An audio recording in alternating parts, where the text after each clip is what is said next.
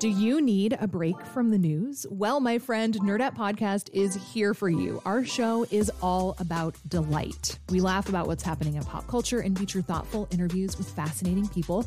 We even have a monthly book club that you can participate in. I could just go on and on about it. I loved this book. It was an experience, I'll tell you that.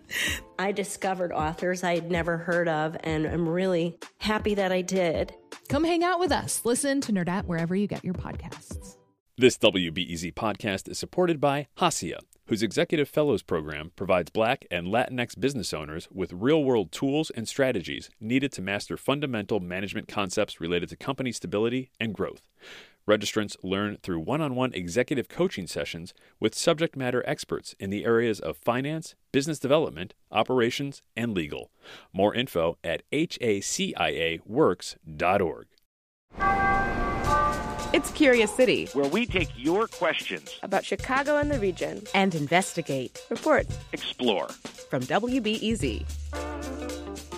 Hi, I'm reporter Liz Stanton. I'm in Ping Tom Memorial Park in Chinatown with question asker Kate Hannigan. We're standing in front of a bronze statue of a woman, Justice Laura Liu. She was the first Chinese American to serve on the Illinois Appellate Court. Liu looks out heroically towards the city, book in hand, chest back, head up. It, it just kind of says she was here, she contributed. The people in her community felt like it was worthwhile to put this up and show that she is a part of the living, breathing, beating heart of Chicago. That's Kate, and she wants to know why there aren't more statues like this one around Chicago. She knows that great women were here, they contributed, and she thinks they deserve to be recognized kids need to be able to look around, boys and girls, look around and say, I can be that. I remember wanting to be Johnny Carson when I was a kid because I couldn't think of like any amazing women, honestly, which sounds a little ridiculous. Chicago has close to 40 full size statues of men, sometimes called figurative sculptures, and just one full size statue representing a real historical woman, the judge we're standing in front of. So Kate's right, and she's on a mission of sorts. She'd like to see more statues of women around the city. To her, the lack of figurative statues, of women you can recognize, it's a reflection of the way women's contributions have been overlooked. And Kate thinks this should change. She thinks the statues that you see, they have an impact on people and they reflect the values of our society. She's even got a list of women she thinks should be honored Jane Addams, Bessie Coleman, and Gwendolyn Brooks, to name a few. But to understand why there is such disparity in statues, Kate and I head to the Chicago Women's Park and Gardens. It's located at 18th Street and Indiana Avenue. There we meet with historian Julia Bachrach. It's still pretty noisy over here, so hopefully yeah, it's the same. Bachrach says there's a reason we don't see more full-size figurative statues of women in Chicago.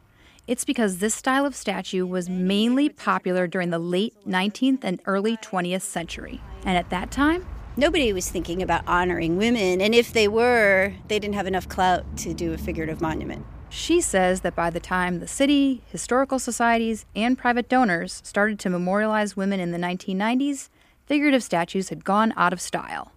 The park we're in has an example of the type of sculpture that was being made at this time. We are standing right in front of a monument that's called Helping Hands, and it is the monument to Jane Addams. This sculpture was the first major monument to a historical woman in Chicago. It was created by the artist Louise Bourgeois and first installed in 1996. Let that sink in. The first major monument honoring a historical woman was installed in 1996. The sculpture consists of hands carved from black granite that sit atop a circle of stone pedestals this is not idealizing, but you know, representing kind of her mission, but it's not her. I think it's still okay, you know, because you look at this and you learn about Jane Addams, and I think that that's good. But she'd still prefer a statue. Chicago does have a handful of other sculptures honoring women, including memorial benches or statues of goddesses or fictional characters. But this isn't what Kate craves when she walks through our streets. She wants to see the real women, and she's not alone. In 2017, artist Kerry James Marshall unveiled an outdoor mural depicting the faces of influential women in the arts at the Chicago Cultural Center. And at the University of Chicago, two students noticed there weren't many images of women on campus. They launched a campaign to commission and install a bust of the first black woman to receive a PhD from the university, Dr. Georgiana Rose Simpson. It took nearly three years of work and close to $50,000 to make it happen. Kate and I check out the unveiling. Let's go take a closer look. Oh, we can't even, we can't, look at how many people we can barely even get in. Mandel Hall, where the bronze bust is located, is buzzing with people trying to get a glimpse. That's exciting. I think people are very happy about this. The bust represents not only the physical likeness of an important woman, but it also signals change in a place where images of mostly white men have filled the walls and halls. To Kate, this is an example of what needs to happen all over the city. And in fact, there is a movement for change like this happening across the country. Advocates are fighting for everything from erecting statues of women in New York Central Park to getting Harriet Tubman on the $20 bill. They say giving women credit for their accomplishments in public places is needed in all corners of our country, now more than ever.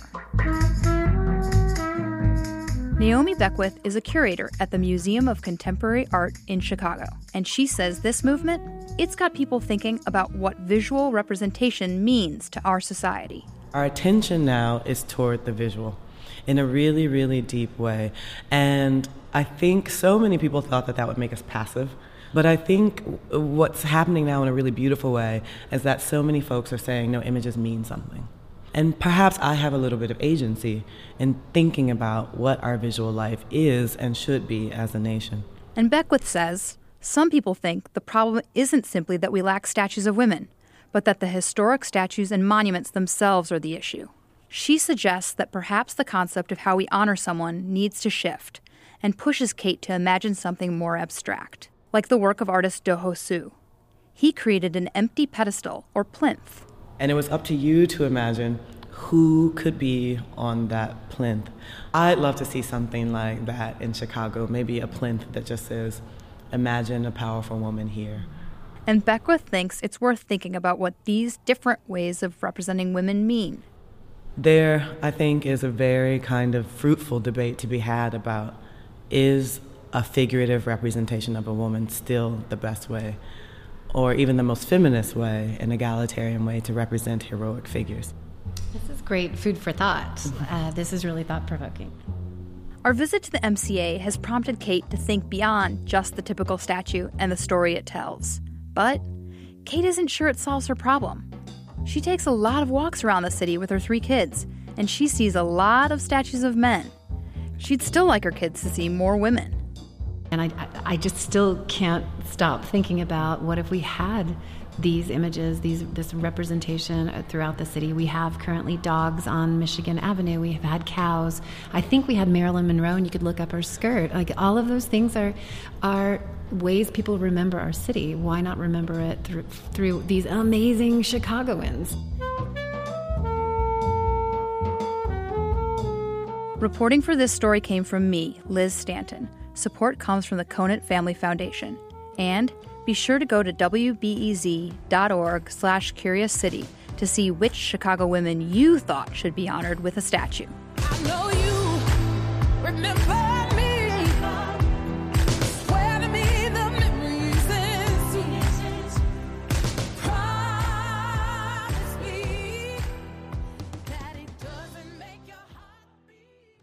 Next time on Curious City, a listener wants to know what the Lincoln Park Zoo animals do in the winter when it gets really cold out. I know I get cabin fever in the winter, so imagine how they must feel.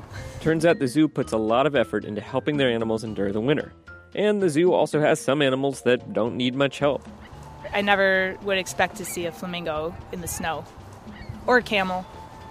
That's next time on WBEZ's Curious City.